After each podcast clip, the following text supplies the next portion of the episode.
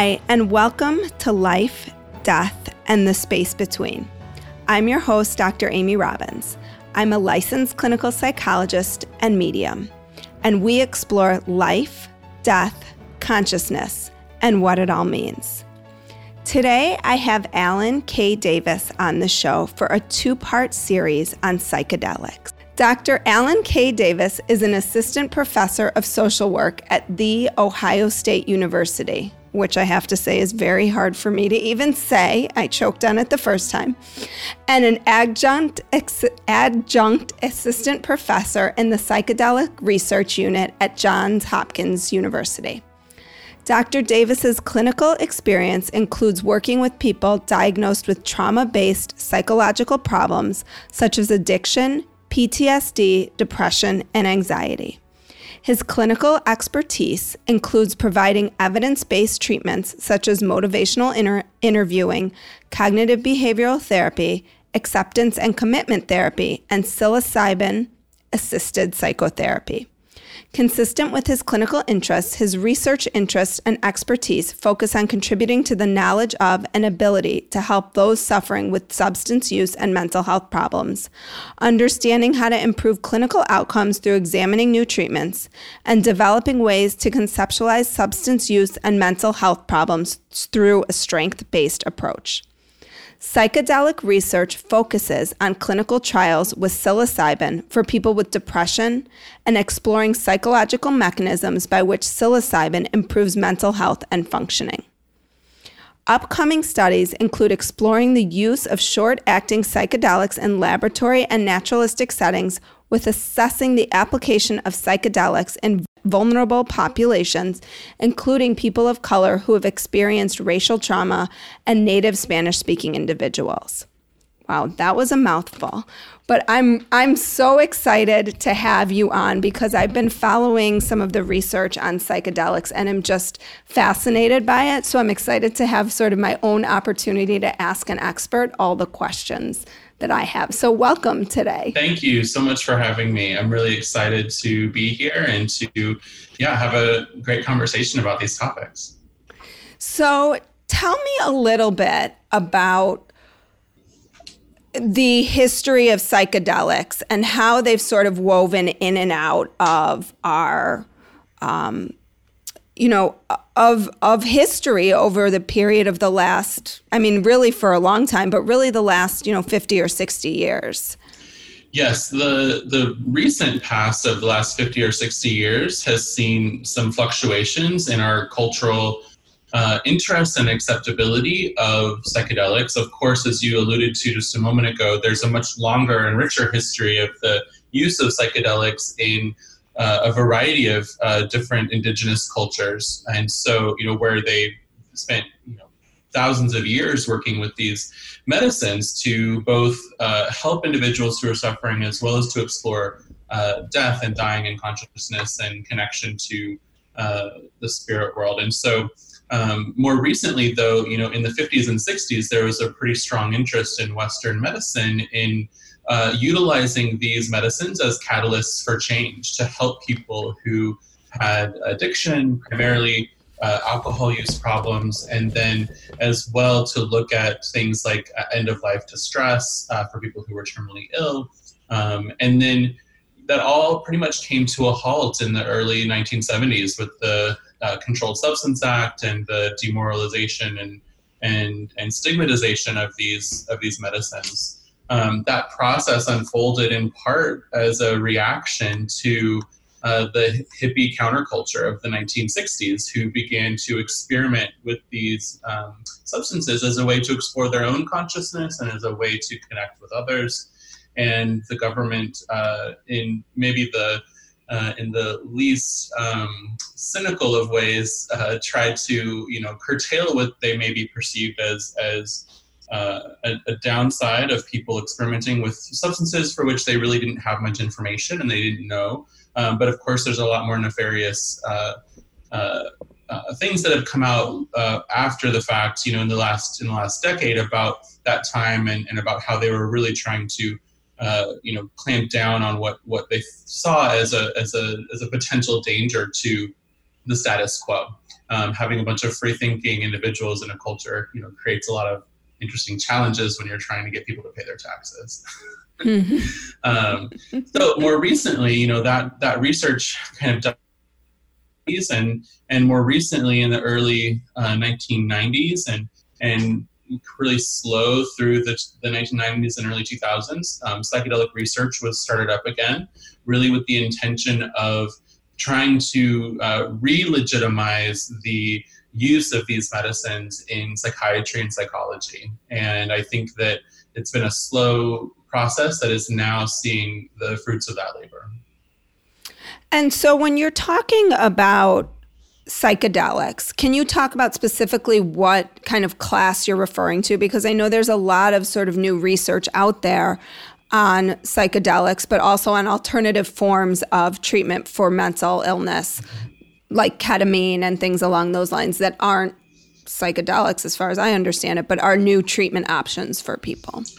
Yeah, so the interesting thing about substances in general is that there are I think very few, especially when we're talking about uh, substances that are traditionally thought of as recreational substances in that kind of framework, there's uh, most of them have kind of different components. And so when when we use the word psychedelic, there's several substances that are captured within that uh, uh name that actually have psychedelic-like properties and also non-psychedelic-like properties. And so, for example, ketamine is one of those, it's technically a dissociative anesthetic drug that at certain doses produces certain aspects that are uh, considered psychedelic and that's different than something for example like psilocybin that you know is pretty well kind of couched within the landscape of psychedelic substance um, or like mdma which is a little bit psychedelic uh, depending on the dose, and a little bit not psychedelic um, in terms of the type of effects it has. And,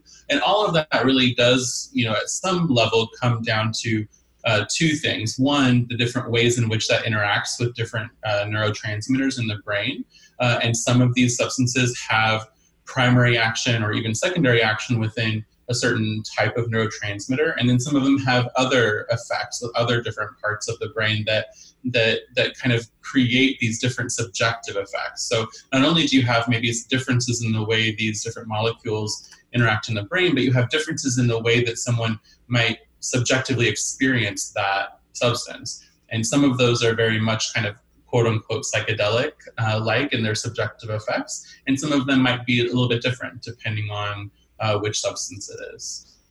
So, can you speak a little to? So, we have MDMA, ketamine, psilocybin, and 5-MeO DMT. Mm-hmm. Are sort of the four that I kind of wanted to touch on. Can you just give us like a little bit of what exactly we're talking about here for people who are new to all of this and don't necessarily even know what MDMA or psilocybin is, mm-hmm. and some of what that would look like um, in term in in a person having the experience. Yeah. I know we're going to talk also later cl- more clinically as well, but so I'll start off with uh, psilocybin and 5-MeO DMT because out of those four substances that you mentioned, those two are what we would consider a classic psychedelic. Um, both both in terms of their uh, neurochemistry, how they act in the brain, as well as in their subjective effect, and meaning how people experience those substances. The, the primary difference between psilocybin and 5-MeO DMT is in part where it comes from. Um, so both can be produced synthetically, meaning you can make it in a laboratory setting. A chemist could kind of whip up a batch of psilocybin or 5-MeO-DMT if they had the proper legal authorization to do so.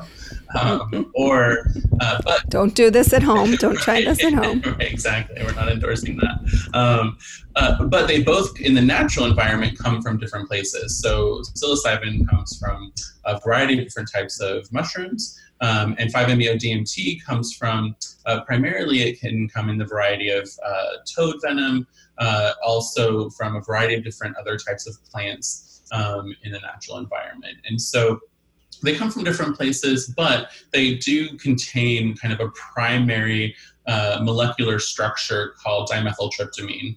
And that primary kind of molecular structure uh, uh, of the substances kind of acts similarly in the brain. Uh, now, there are some differences. So, big difference is the time course. 5-MeO-DMT is a very potent, very fast-acting psychedelic. It's usually consumed uh, by inhalation or smoking it.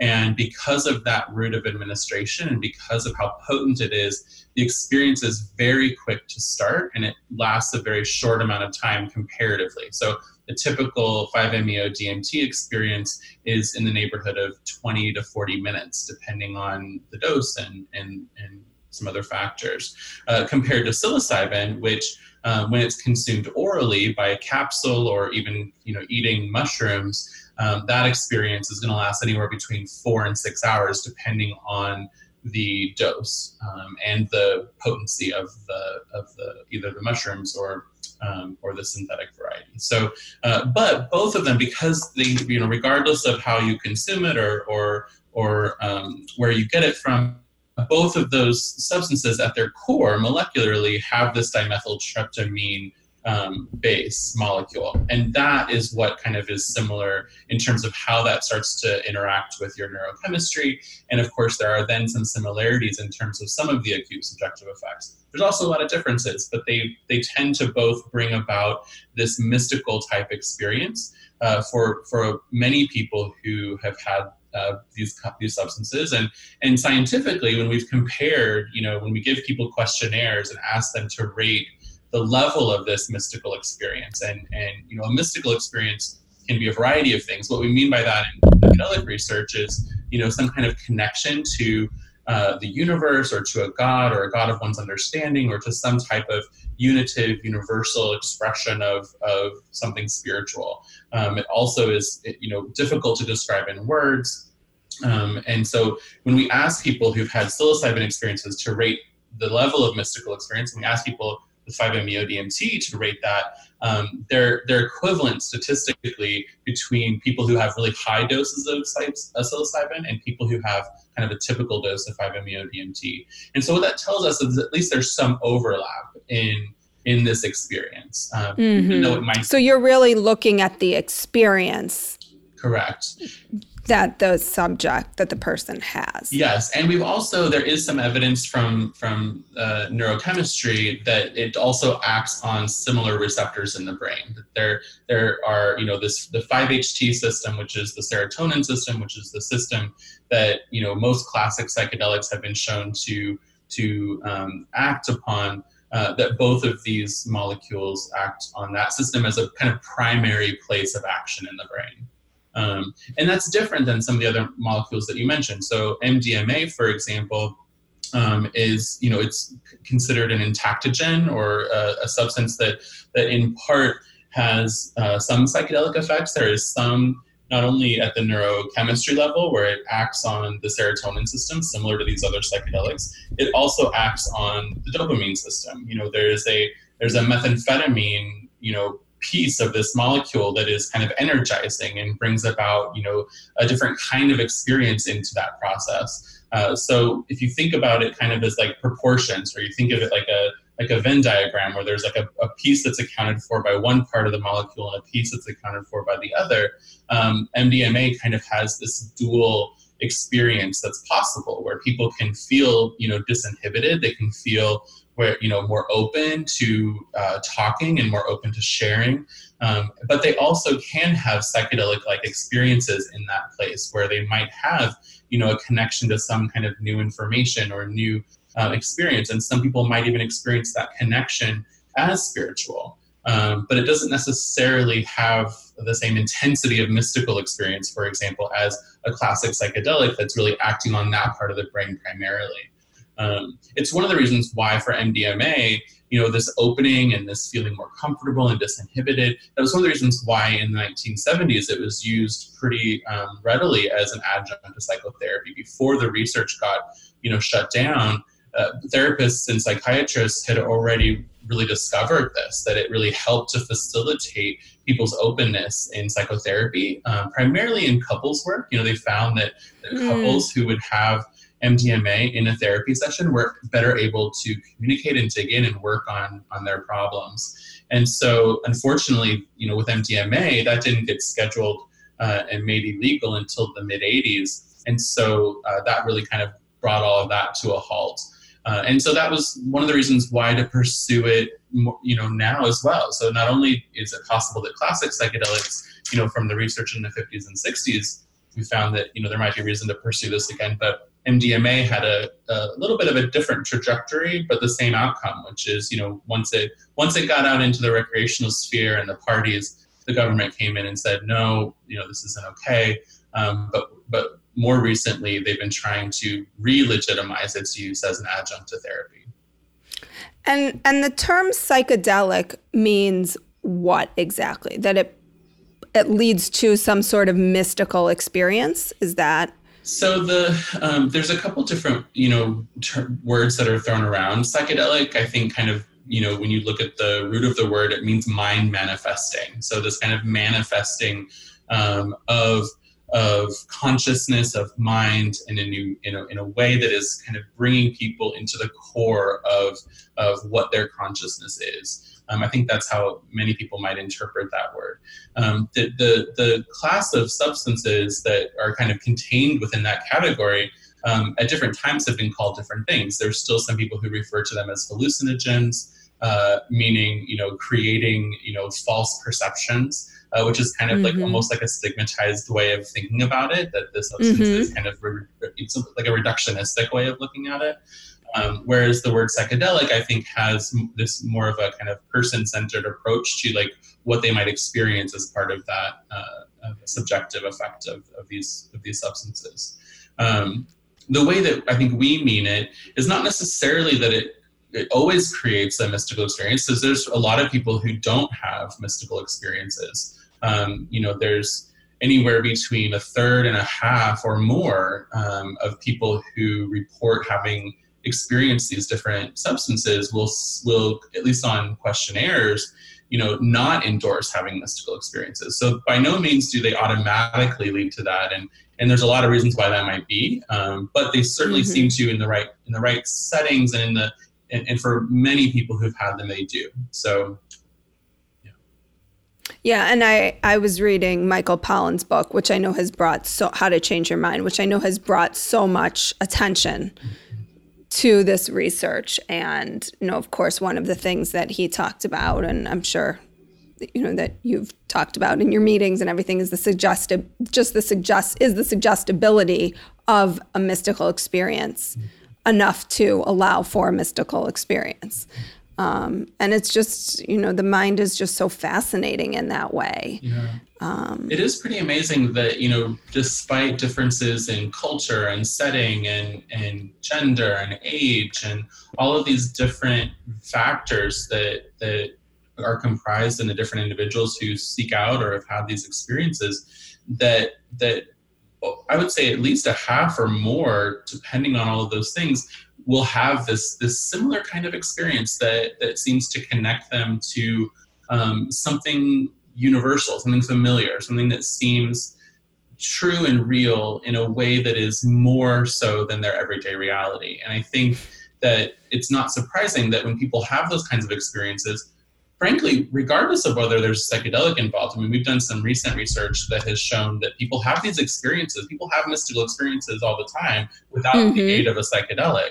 Mm-hmm. and when we compare the features of these non psychedelic mystical experiences to psychedelic occasion mystical experiences, almost in all of the different ways we've compared them, they're similar, um, which tells us that, that there's actually probably more so something that's similar about humans in the way that we're having these experiences, maybe in, in what we're able to access in our own consciousness, that is what's universal. And just there's different ways of reaching that. There's some people who reach that naturally, that it just happens.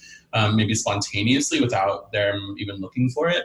And then there's some people who have these experiences with, you know, the aid of a psychedelic.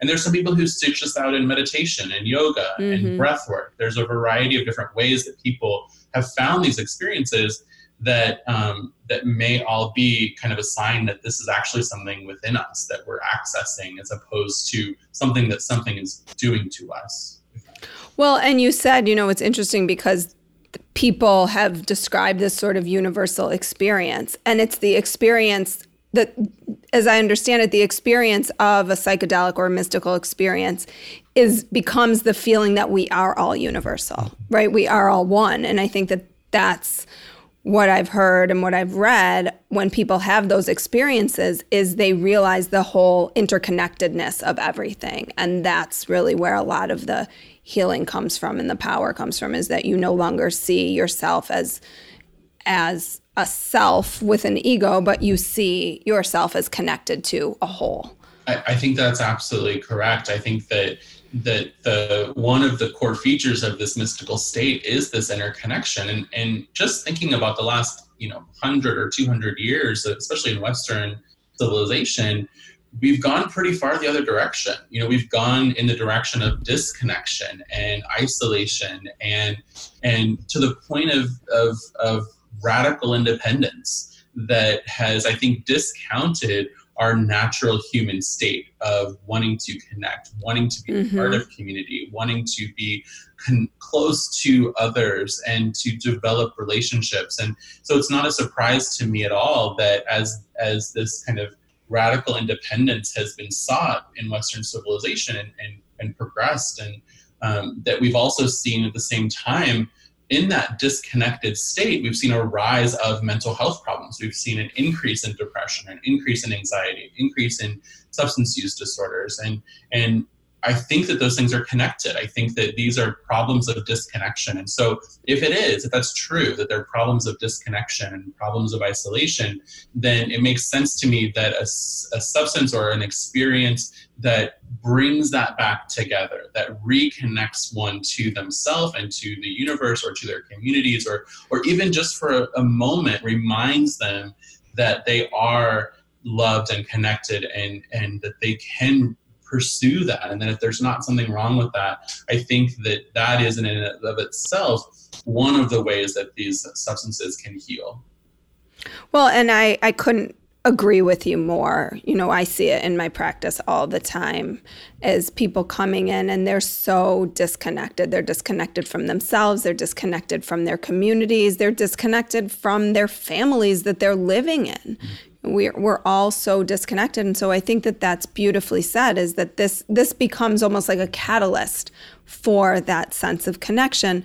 But you don't have to have that experience to start connecting in ways that help to alleviate some of the feelings of isolation and anxiety you can do that today by just picking up the phone, calling a friend you haven't spoken to, not texting, calling, yeah. meeting someone for coffee, right? There's simple things, not to simplify this because it's obviously complicated, because if it wasn't, more people would be doing it. But I do think on some level we've overcomplicated. Absolutely. And one of the things that's pretty clear from most of the mental health literature that I'm familiar with is that social connections are a protective factor. They are a healing agent in not only the manifestation of a mental health problem, but also in the recovery from one. And so, one of the primary domains that, that can be benefited from is creating more social connection, having people that you feel like you can trust, that you can depend upon, but also just people who you can interact with. These don't have to be connections where you're talking about your problems. They can be, and that's great and wonderful but just having people that you can go spend time um, with and, and, and connect to, that in of itself might be sufficient to at least um, reconnect you into a process of, of, of mental health and or just kind of sustaining uh, health that you already have or developing it further. You know, one of the interesting things about psychedelics and these, these types of experiences are that they're not just, I think, for people who have mental health problems. I mean, certainly there is a medical reason to want to try to bring, you know, relief to people who are suffering. There's a lot of people who, you know, also may be mentally healthy but deserve to kind of pursue their own understanding of their consciousness and to pursue what it means to be you know even better than where they are now and so mm-hmm. there is a place i think for these types of experiences um, for for those types of individuals yeah, what I always say in therapy is come for the crisis, stay for the growth.